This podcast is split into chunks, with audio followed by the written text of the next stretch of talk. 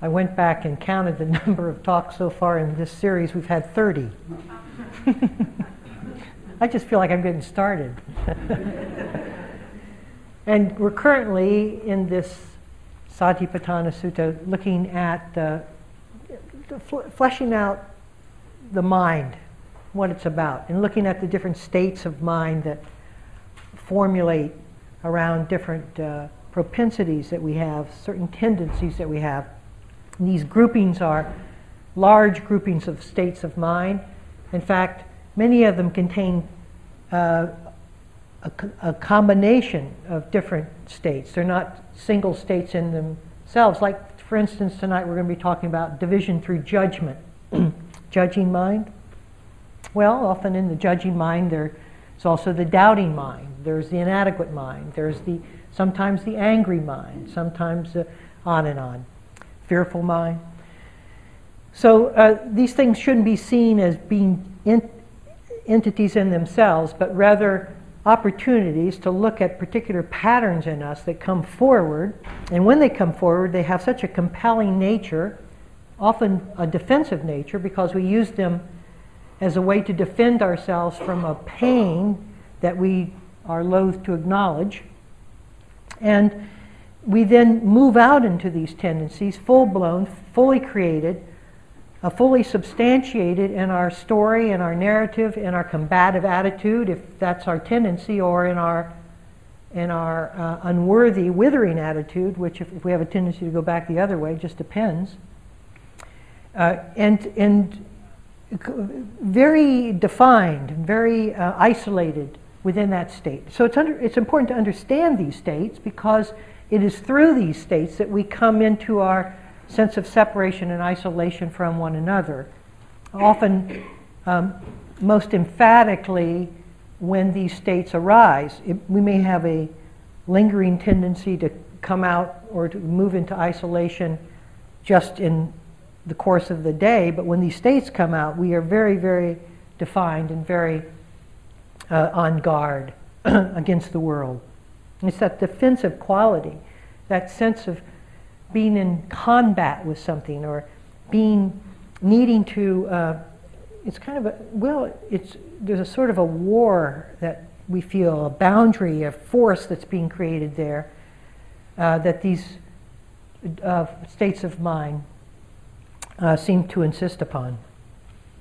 So what is it that we are to do? Because they're they're saying uh, behave as if you were me these states arise. They're just states. It's amazing to me. They're, what is a state? It's a, a thought, it's a, an attitudinal uh, direction. It has a thought and a basis of history and memory. And when you have the billions of neurons firing simultaneously, each of them carrying a bit of information about yourself in relationship to the conditions that are arising in this moment, these states come out and we invest in these states and they come out as me. And we have no, uh, really, we don't really have any uh, tendency to go and see what they are. We just act them out. We just play them out. We just, who's ever in front of us when one of these states arises, it's, they get fed by these states. Our state feeds upon whatever it needs to feed upon, often to the detriment of that relationship, and then it can go back in and quiet down and, and feel well fed. uh, but what are they? I mean, what, we as spiritual seekers want to have a different understanding to our mind. We don't want to just be uh, automatically uh, reactive as these states explode upon the stage of our being, we want to know what these states are. We have to go underneath the reactivity. We have to begin to flesh out what, what's contained in these states. And may I say, and I've said before, but it's important to reinforce, that it's through understanding that these states become neutralized, so to speak. Uh, we have invested so much of our belief system into these states. We believe them to be something that are that they can never ever uh, be once we start looking at them. As we start bringing our conscious attention to them, they wither under our observation. And they can't maintain that sense of embodied energy that could only be, uh, whose momentum rested upon us not looking at them. So the first thing we have to do is to actually take these apart. And they're not states that we want to take apart, they're states that are often very uh, contagious within us. And not only contagious within us, but when other people see us on display, it touches that state in them and gives them some kind of okayness to display that state as well. Have you ever noticed what happens around a water cooler? Or wherever you might be, you know, harboring your extra time? You go and you meet a few people and you start talking about the boss or situations or the politics or government or something, and then the people who who resonate with the energy of that negativity stay at the water cooler, the rest of the people go away. And then it starts getting just going down, doesn't it? it starts the, it's like a waterfall effect, and each encouraging the other towards that particular perspective. And it has a contagious quality to it. And so as we begin to think, oh, you know, we're alone in this because the state of mind feels us alone. We love to have company with other people who are in the same state of mind. So we breed that ill contempt so that we will have companionship in it. We just give ourselves away to these states. Uh, and, um, you know, the mind state itself is not the enemy. So let us not set up a new uh, aversive relationship to these states of mind. But less understanding doesn't have a negative relationship to anything. It's to understand something is to neutralize whatever relationship we already have. Through understanding, we no longer carry forth the negativity that we initially had for it.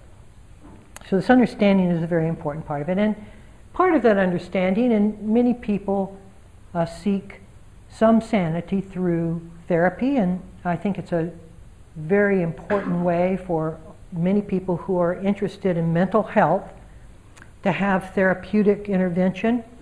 Therapy at its best will bring these emotions uh, up to the surface so that they can be felt and acknowledged within the gaze of somebody else's non judgment.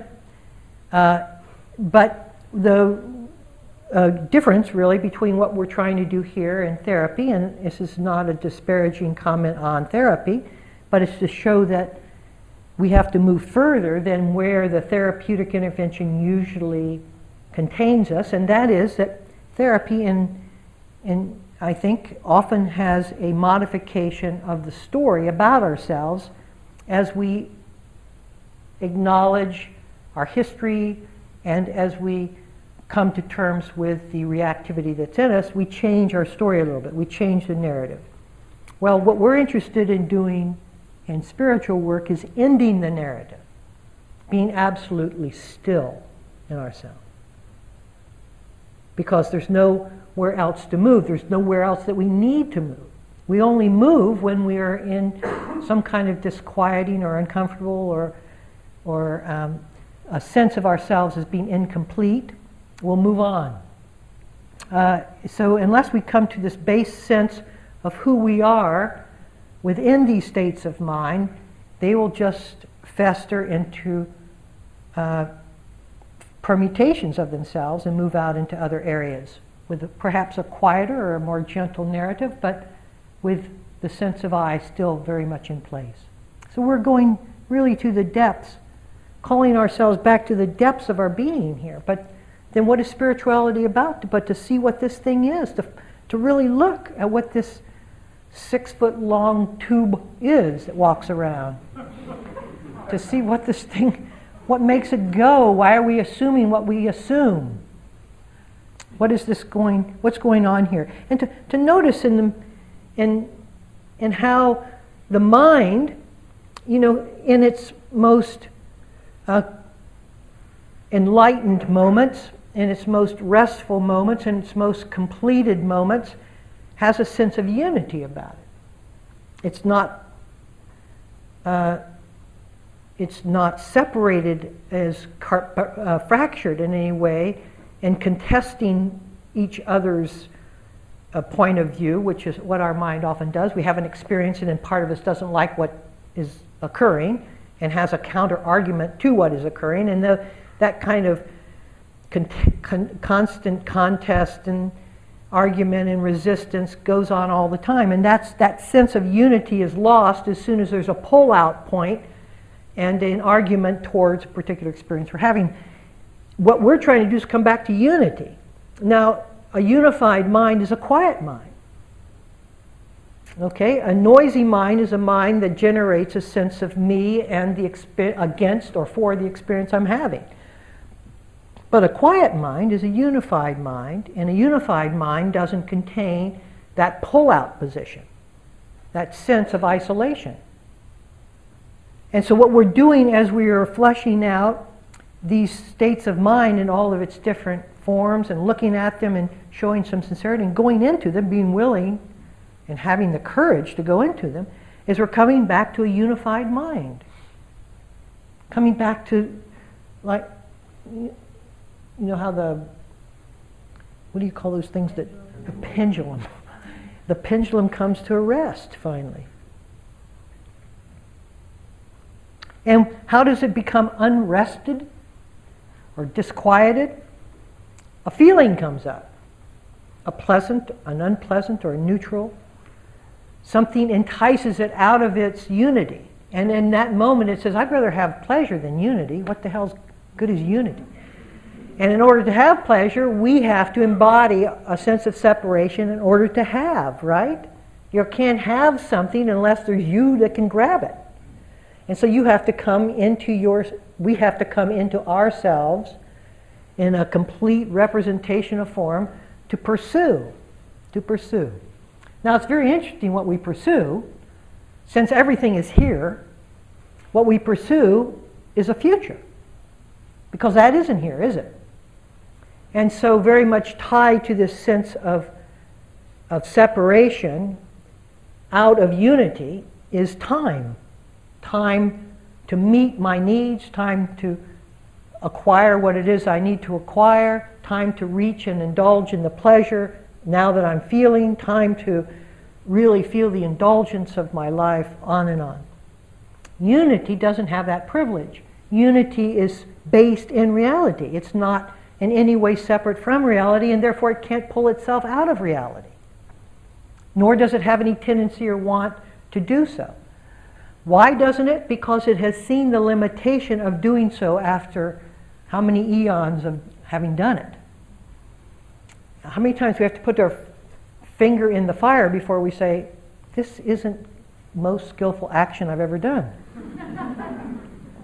and when we get a sense that when we start looking in a wise way, we begin to see how it is that we uh, create the pain of our life through the pulling out and separation of our life. And we just say, you know, I, I don't want to do this anymore. And so that's a, there's a deep, there's a deep resonance that comes in meditation. Meditation is the beginning of the process of, of returning of returning to that unity. Why would you want to sit and do nothing? You see, it already shows a maturity of an appreciation for silence. It already shows an inclination towards unity, towards coming back, towards being settled. And even if you sit, for, you know, not as, not for a very long time, still, it's, it just, it gets you done. There's something in, in it, you just, and you don't do it for a while, you start missing it, or some part of you just feels undernourished. And it's that part, when you come here, hopefully, that we do nourish, that we do encourage. Uh, because that's the part that yearns for, longs for that sense of reconnection. Reconnection. And so we reconnect our way all the way back to unity. Now, what does reconnection look like? It looks like reconnecting. So when these states of mind come up, we don't act them out. That's not reconnecting with them, reacting to them playing them out is complete ignorance of them. It's just letting them have their day with my body and mind. I'm a puppet to them. Reconnecting means feeling them again. Instead of just reacting to them, let's feel them. Let's, let's go into them. Let's decipher every level of this thing. Let me feel every tendency I have. And in that, I come back into a kind of stillness with that mind through understanding. And now back to unity and back to a, a quietude. But I will never come back to that quietude as long as I stay reactive to these states. That's why we're looking at these states. That's why we're looking into these states. And these, these states, I hope everyone can identify with, can sense that they're in you. And tonight, the state of judgment, I hope, is not too alien to any of you. Because a, once we resist and pull out, what judgment is, when that sense of resisting the experience at hand, judgment is the verbalization of that resistance, internally or externally. I should not. It's all, it really has its basis in just about everything we do. Uh, it's the mind that is contesting its own experience through resistance and giving verbalization to that through judgment. Now, there's extraordinary subtlety in judgment. Uh, judgment, uh, every thought, I just want to take you to the subtlety here so that we begin to see how uh, pervasive judgment is in us. But every thought that we have turns us in a certain way, and anything that turns us in a certain way turns us against another way. In this case, unity or whatever it is that the, where the judgment might be persuading. And so every word, every thought is itself a form of judgment. And so we're always leaning in accordance to the words we're offering the life we're living. Uh, and if those, in fact, those words are energetic and have a lot of infusion of energy, then they're going to have not just a sentence of narrative, but an emotional response to that situation as well. And so then those emotions will then foster further thoughts, and those thoughts will foster further reactive emotions. And those two just feed each other like that. So we're looking at this sense of judgment, and we have to get a sense that behind judgment is unseen pain. Any re- time we react, I mean, I hope you know this by now. I mean, I just, I'm kind of reviewing, right? So we've been doing this for 30 talks. My hope is that some, something's gotten in there. Because, uh, you know, it's, th- this has a common thread through all of these 30 talks. There's a common thread here. And uh, this sense of reactivity, when we react, we're not we're reacting away from something. Something has st- struck a chord in us. That chord almost always has to do with some issue of pain in ourselves. And so the response or overcompensation of that pain is the reactive response, in this case, judgment. So judgment is a symptom of a deeper level of pain in us, a much deeper level of pain. And now, judgment, uh, just to make it so that we don't feel so shameful of the judgment we carry, because all of us carry an enormous amount of judgment. In fact, on retreat, next to knee pain, that's the most important uh, experience that's relayed as problematic, oh, I have so much judgment. But that judgment isn't just on retreat, it's all the time. If you just look around, you almost everywhere your mind lights, there's some form of judgment that's arising.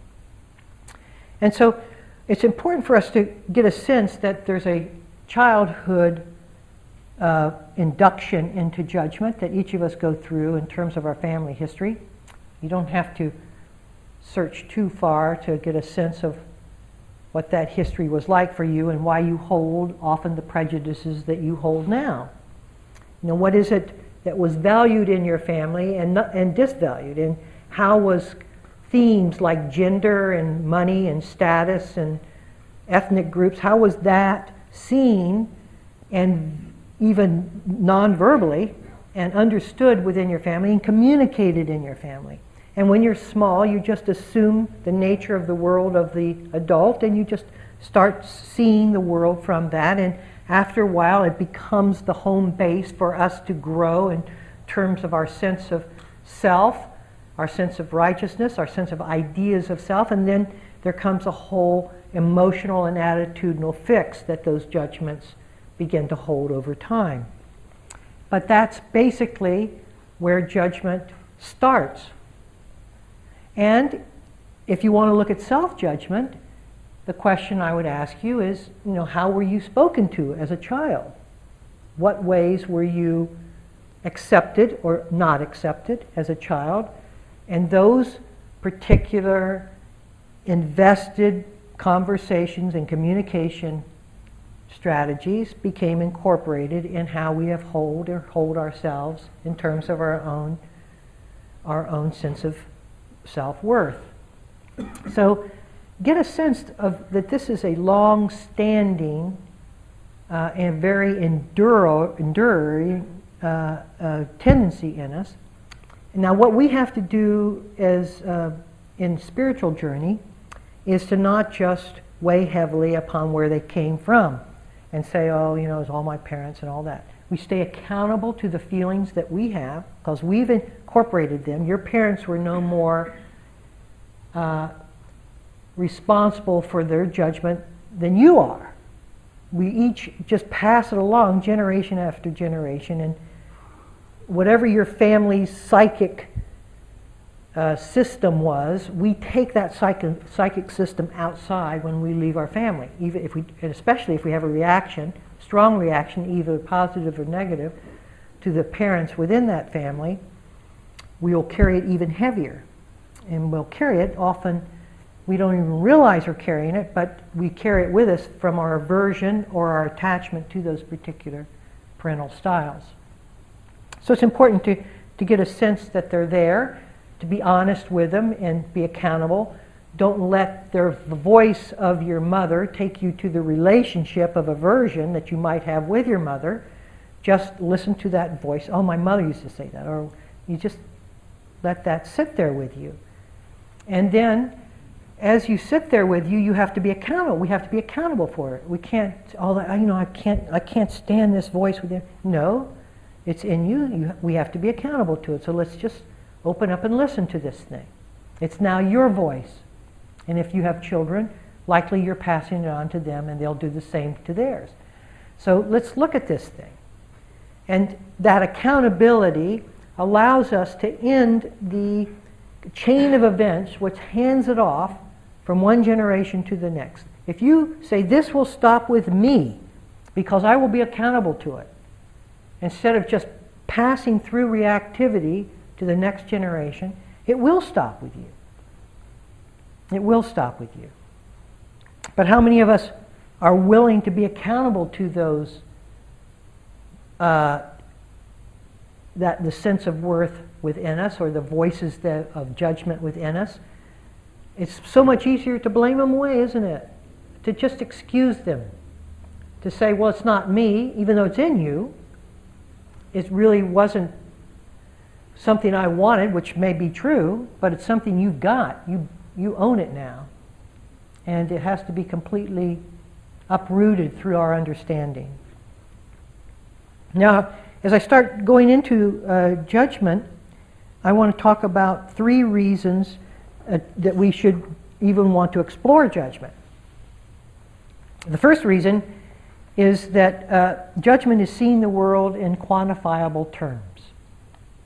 Uh, and you may not uh, understand the impact that quantifiable terms have on you, but when you start looking at the polar opposites of life, those have often take their root in forms of judgment, moralism. And the tensions that we create from the judgments that we assert and the polarities that are created through that infusion of justice, of judgment into each and everything. And if we have something that we're neutral about, we feel uh, kind of confused. It's not clear, you know, that everyone's supposed to have an opinion about something, and so forming judgments in this culture is almost contagious as well. And so most of us have judgments about everything, and if we don't, we quickly form them just to have be on the right side or the wrong side, according to our inward map of polarities. And so these polar opposites weigh in tremendously on the stress and resistance that we each carry with us throughout our life. And it's induced, the, the vision of that, the perception of that, comes from this constant need to judge each and everything that we see. And so, all right, so that's not a very pleasant aspect of judging. Let me, it's, again, it's the unseen pain of judgment. And especially, you know, it's what we think of when we quantify something is that there's only a certain amount, amount available. And often, because we have a sense of an ongoing sense of inadequacy, we got left out of the whatever quantity we're assessing. Contentment, quiet, calm, peace, samadhi, I don't know, we're full of being left out in the spiritual world. And it's because we think the, the, the, we just didn't get, a, we didn't get our share of it. We didn't get our share. And I don't, I'm not up to the task. See, we, when we think, well, I could always cultivate it. No, I'm not, I can't do that. I'm just not, I can't do that. So we meet everything, our judgments. it just keeps going. I hope you all see the lineage of insanity here. It's the lineage of insanity. And spiritually, we do the same thing. We carry a judgment spiritually, you know. Gosh, she sits so well, you know, like that's some kind of, of proclamation of their wisdom. Or, God, she was in my group and she said something so wise. I don't, I don't know what, to, I, I'm not that wise, and I can't sit that long. And then pretty soon you just implode. Yeah, I, I'll, sh- I'll tell you a story where I imploded. so I was into sit, you know, like hour sitting and all that. So I was a monk, and I was going to sit straighter and better and stiller and quieter and longer than. So I went to this monastery as a new monk. I was a very young monk. I went to this monastery, and this guy that was uh, sitting beside me just, and he just it wasn't moving, and the bell was rung, and he still wasn't moving, and we went throughout our day, and he still wasn't moving. He was just sitting there. I thought, my God, what's what is the story about this guy? Well, I asked another monk. I said, who is this monk, this Thai monk who never moves? The story of him is that he had just come out of a, a three-year retreat in which he resolved that he was not going to get up from sitting except once a day to toilet and shower. So this monk sat for three years. And mosquito, I mean, so I caught him right when he was coming out of retreat, and he was happened to be sitting next to me, and the guy never moved. he could have done another three-year retreat because I don't know. I mean, he was just amazing. So I, at that point, I realized I was not in competition any longer. I wasn't going to win this one. I don't care how much how I tried, how much I invested in that one. And so it, uh, it, it showed me something. It showed me that, you know, it's not about that at all.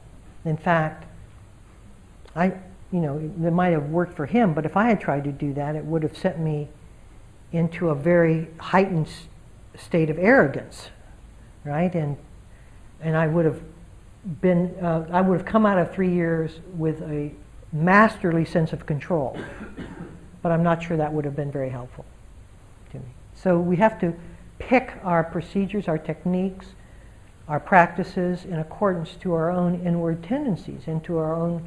But if those inward tendencies it's not just following our inward tendencies and doing whatever our mind tells us to do. We want to look and see what those tendencies are in ourselves. Get a new life with them. See them afresh and anew.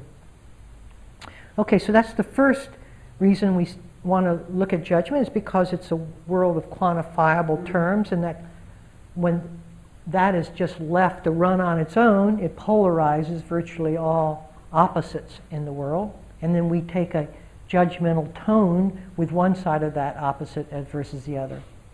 The other is that it's a symptom of pain. And uh, judgment is driven by pain. For a number of years, I just set, in my teachers would say, just be with judging, be with the judging mind, judging, judging, you know, you just be with judging. But it never, it just continued. I never saw any, it was unrelenting. And I thought, wait a minute here let's, let's go back a little bit. What's happening at the moment of judgment? At the moment of judgment, what's going on? Let me look at what's happening at the moment of judgment. And what I could see, what I began to see, was now it's extraordinarily subtle, but in the moment of judgment in which we go out and judge, in the moment right before we go out, knee jerk out, there's a sense of an assumed identity, an assumption, self assumption that we feel about ourselves. There's a pain spark, it's the spark plug that gets us to move out into judgment.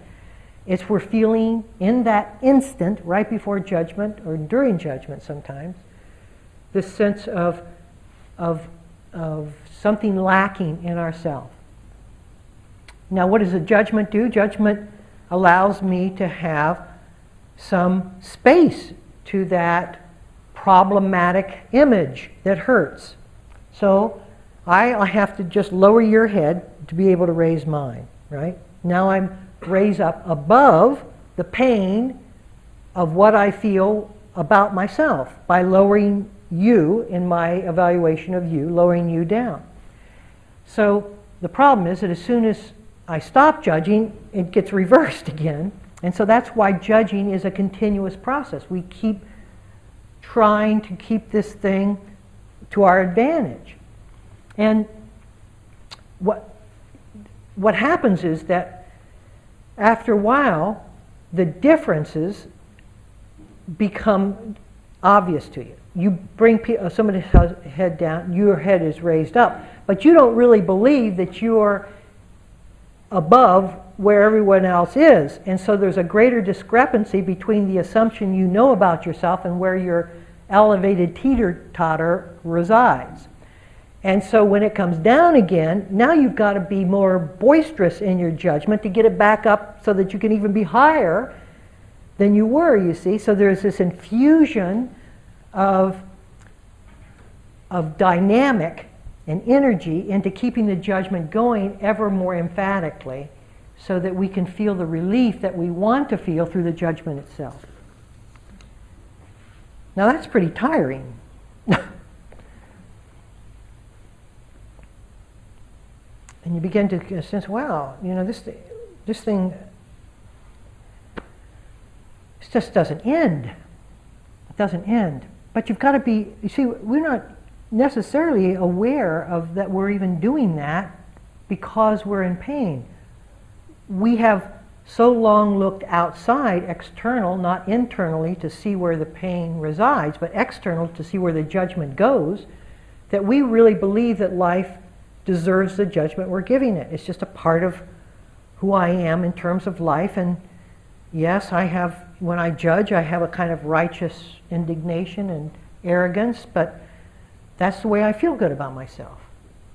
And that's, and they deserve to be judged.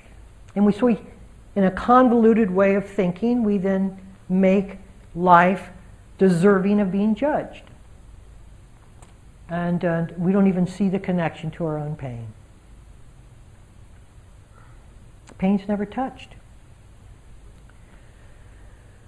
So there's enormous amount of pain. Now, there's also a payoff to judgment you know, we can't skip by. I never want to skip by any reactive pattern without seeing the payoff of what it's doing for us. And I've already mentioned what it's doing for us is that it gives us a very strong definition of ourselves. And that is a saving grace of all of the dynamics, all of these emotional dynamics within us, is that there's a payoff to it. And we put so much value into the payoff because we're so afraid of the truth of the pain that we just keep this judgment going in order to have payoff after payoff. But it's firing caps, blanks, blanks. It never convinces us, in other words. It never convinces us that the pain we feel isn't the truth. And in a moment of, of a task, we can feel it often, you know, where we feel incompetent to the task at hand, where we feel unworthy of what, you know, all of that. It comes in, and then we scramble. We're in scramble mode, you know. We get to the scramble the jets, you know, the, and all of a sudden, you know, we're on high alert for some way to counteract this pain we're feeling. Sometimes it's done through kind of a, an angry overcompensation, a blame, but it's always a blame. It can be a self blame, but it's always a blame. So the payoff is our, of our judgment is positionality. We get a place in things. You have to be awful noisy to have a place. And so we're willing to yell and scream and judge so that we have a place in life. See me? You see me yet? You know? It's quite. Uh... So, in judging, there's the pain of judgment. In the third Zen patriarch, they say, um, what does he say? Uh, the burdensome act of judging. And it is. It's like just the the pain of judging. There's the pain of judging itself. Like, oh, just it's it feels base and gross. It's just the energy is so thump. You know, it's like, ah. For someone who lives a life in which unity is a part of that living experience, judgment is intolerable. Judgment's intolerable. And all of us have moments in which we know that relaxed presence before we judge it away. So there's the pain of the judgment. Then, as I mentioned, there's the pain driving the judgment. That's the sense of inadequacy that we feel, that we never quite compensate for, and keeps the judgment forever moving forward. And then there's the pain of the effect of having judged. Right? Because it's not after you've judged the world, if you look at it from any sane way, it doesn't come back very connected. You may get your arrogance out of it, you may feel deserving, but that's not a pleasant feeling. In fact, many of the states that we think are pleasant when really scrutinized aren't very pleasant at all, and that certainly is one of them. And you just, you begin to think, wow, oh God. Because it's so distant. We think we were cut off before. After judgment, we feel so isolated, feel like an island in ourselves. And so these three issues of pain the pain of judgment, of judging, the pain that leads to judgment that we carry with us, and the effect of us on judging are the three sisters of judgment. And again, you know, it hurts. What else can we say about it? It hurts. So, uh, we have to reach a threshold in which we have decided we've had enough. Now, a lot of what I'm doing is encouraging us towards that threshold. I bring up these very difficult subjects. It's not easy to sit and listen to this because if you're following it experientially, you're feeling the pain that is lying back there in wait to judge. But I want to take you there. And I'm not doing this in any kind of malicious sense. I'm doing this because unless we see that, unless we touch it, it'll st- stay kind of innocuous. It will, we won't even know that it's around. And sometimes as a group, we can come to these deep resolutions of heart to say, okay, I've had enough of this now. Let's move forward in this one. You know, I don't need to keep, keep this going. And then we come to the fir- third and final uh, reason that judgment is so important for us to perceive and to look at, and that is because of how judgment keeps us so ongoingly distant and away from the unity of our hearts. Uh, now, the great threat to the sense of self is stillness, is quietude. Because there's nowhere to rub. There's no rub in silence. If you are cocooned in silence, you have no sense of your own limitation, of your own boundaries. Because silence doesn't give you any rub. You only know a boundary when there's a rub, don't you? Like when somebody invades our turf. But in silence, there's no invasion. So you begin to see that judgment serves the noise we need to make in order to be personified. And it counteracts the real enemy here is not the inadequacy we feel. We're willing to feel the inadequacy if it keeps us defined, as long as we don't have to encompass ourselves in the silence that gives us no definition at all.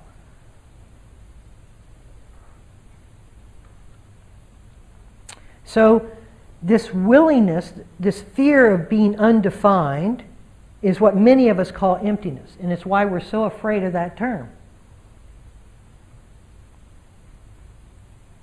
And when we talk about emptiness in this tradition, you know, people get panic attacks.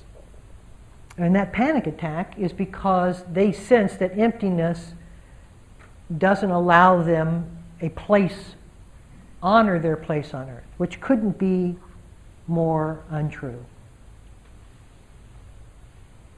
To find our place in unity and be willing to be quiet assures us knowing exactly, having the confidence that arises. See, some of these, some other uh, uh qualities arise in the absence of mental turmoil. And one of them is confidence of being. You simply know where you are. And you without excuse, without apology. Because it's so clear. It's just so clear.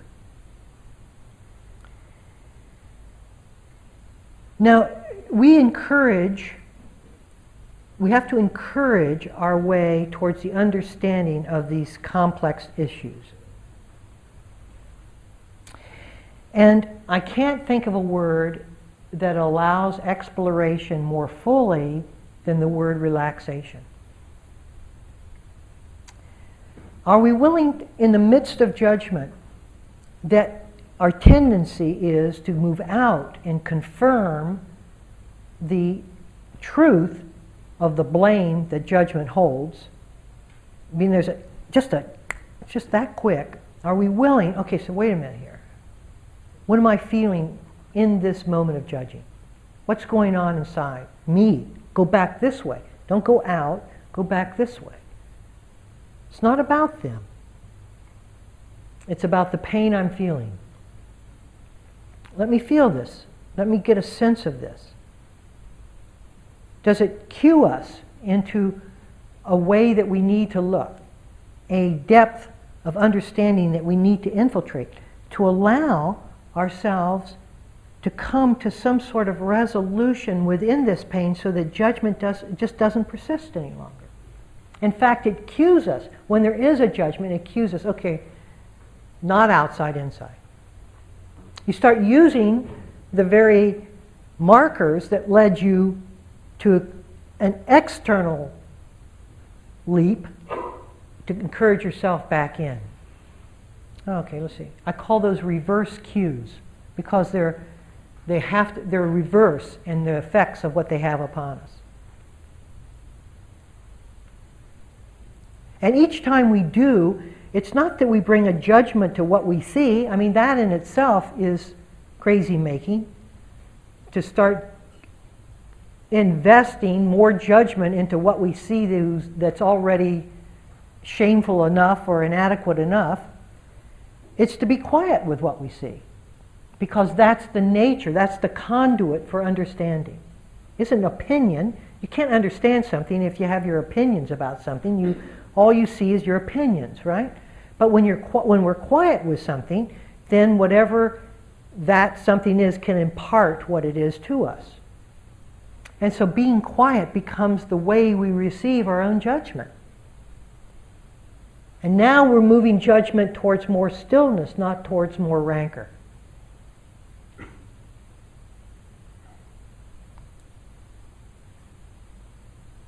having no sound of self.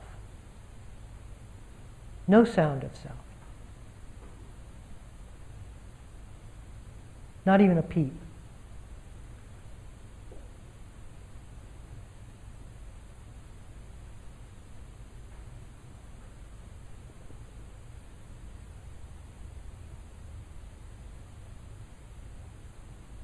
Thank you all. Can we sit for a minute or two?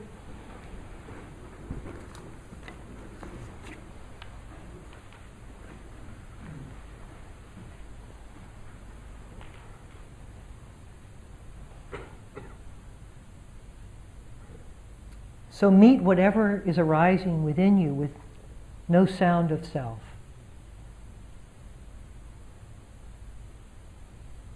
And that includes the sounds that are being that are coming forth on their own. Add nothing to those sounds. You can't stop the thoughts, but you don't have to add to them.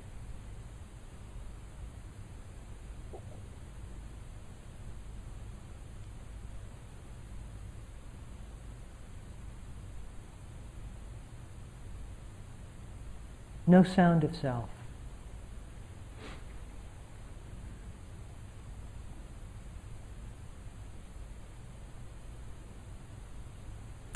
Okay, if there are any questions or comments about anything, I'd be happy to try to respond.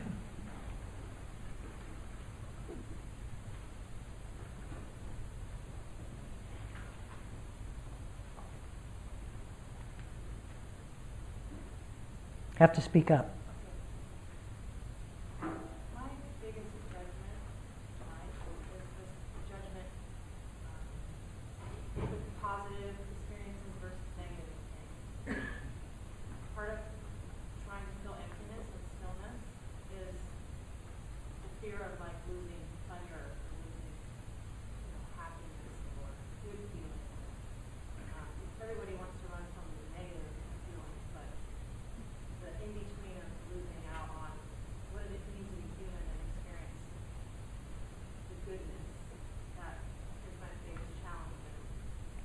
Okay, so she said that uh, her biggest challenge is indulgence, if I can use that word, in pleasurable experiences, right? That you're going to lose out on what it means to be human and the whole array of pleasurable experiences at hand, right? So I'm not in any way suggesting that that's not a strategy that can be used towards coming to a resolution uh, whatever our tendency is, we want to, we don't want to deny. It's not going to do any good if you just turn your back and and just turn your. I'm not going to do, you know, because that's not going to satisfy the need you feel in pursuing pleasure.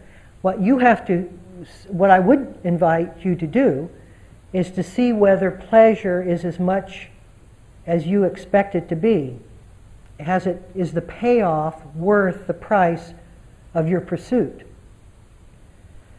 Uh, because the practice in no way is anti-pleasure. It doesn't have us turning back on pleasurable experiences. Neither does it have us turn our back on unpleasant experiences. But to pursue pleasure has a kind of tension associated with it that isn't just whatever life brings, it's me going out and seeking. That pursuit of pleasure has a toll it's taking on you, it has a cost. Every time we make a decision to go in a particular direction, it has a cost. In fact, pursuing you, or uh, allowing unity has a cost. You, you understand that? You see, feel the cost of, st- of stillness? Well, it's everything. But we're not going to give up everything until we have come to the limitation, until we see that everything isn't worth pursuing. So, as long as we aren't interested in quiet, we're interested in pleasure, let's go with our eyes wide open. See whether pleasure gives us what pleasure is supposed to give. See what cost it takes upon us. See how I uh, strive in relationship to other people. See if it doesn't bring about comparison and competition and see if it doesn't, you know, see how long the pleasure lasts once it does get obtained. See whether it's as delightful as we expected it to be and how long that delight lasts. To see the expense, I mean, right? We drive our car across the country. What was the expense in driving across the country? What about all the gas we had to buy? What about all you know, what about all of that? We have to take it all into consideration. And then, through that understanding, there won't be a turning away of pleasure There'll be a turning away of the pursuit of pleasure.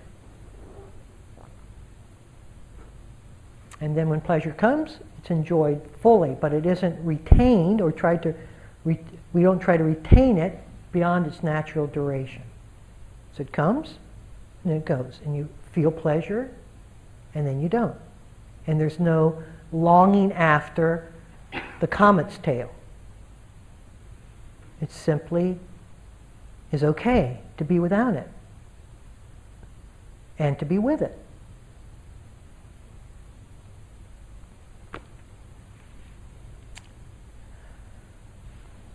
Yes? Does that type of pleasure feel as good as the kind that we think we're going to get by seeking? It's a good question. Mm-hmm. Does the type of pleasure we feel when we're just available to it, is it is good as the pleasure we partake in when we pursue it?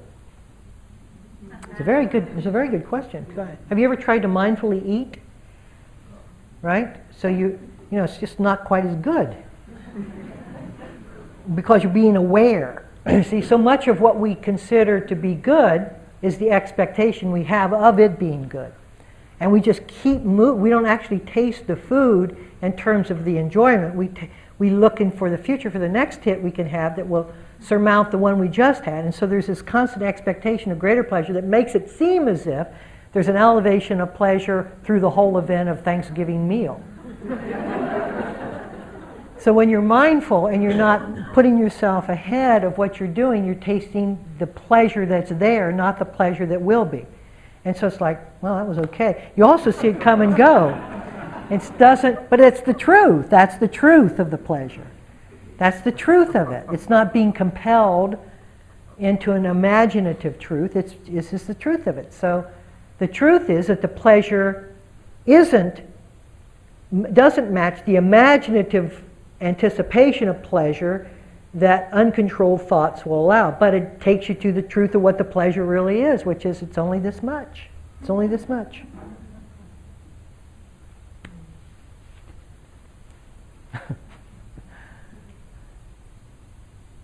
Yes. So I have to, I mean, my goal is to respond appropriately to what's going on inside me and around me in this world. Um, which means I have to have opinions and judgments.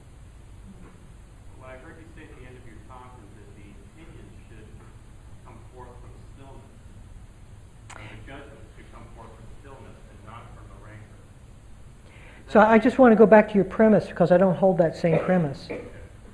That in order to live in this world, we have to have opinions and judgments about it. You see, what most of us, that's the reason, another reason that we compel judgment forward is we think that we would become, I don't know, fill in the blank if we didn't have opinions and judgments, that we become what? I don't know. What? you know. you passive or I don't know. What? Oh boy. no, I, I, I, encourage you to, to test that theory because you will never give up your judgments or even relinquish them or even be willing to look at them if you hold that theory. Now, I hold a different orientation, and that is that what comes, the mind's the, the mind attempts to have everything known to it as being good or bad, moral, immoral, and that's the way it, it encourages itself forward into events of right or wrong and that sort of thing, right? Through moral judgment and control. So as long as that is the is the strategy we use, there's another strategy that can never be seen. When you come to quiet, there's the ability to discern. First of all, quiet, as I mentioned in the talk, is unifying. It's not separate. So, what comes in when you see in unification terms is a sense of love for things, which holds its own wise action, holds its own speech, holds its own, and I won't use, ethical way of being. That's not moral in the sense it pits one thing against the other because it's based in love. And it also has a discerning quality that then knows what it needs to do, more spontaneously derived than contrived by a kind of map, a moral map that we place upon things. See, we never get to the depth of that spontaneity of the union because we're too afraid that if we let go of the contracted way that we keep ourselves motivated through moral judgment, and that those two never meet. They can't ever meet because to keep yourself morally judged and morally motivated is so noisy that you can't feel the unification of stillness. That is why I say I send you to the noise.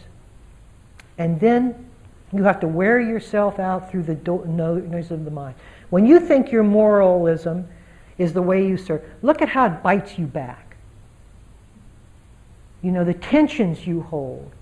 See what it does to you as well. When you hold a moral attitude about anything in yourself, I guarantee you that that behavior has not been uprooted.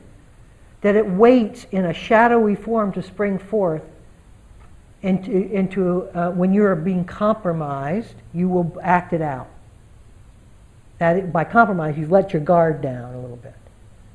You see, this ethical conduct that I'm talking about is natural state of seeing in love.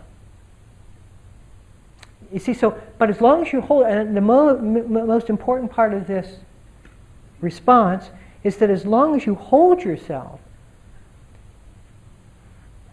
in that, uh, within that opinion, that I need my moral opinions and my judgments in order to live, you'll never seek anything else. So you have to come to the limitation of that particular paradigm you're in in order for you to want to evolve out of it. I can't force that from you. No one else can. You have to see its own limitation. But it's a very good question, and I appreciate that question. Now we'll have to stop. And I want to thank you all. And I want to thank you. I'm going to be gone next week. We're going to be doing a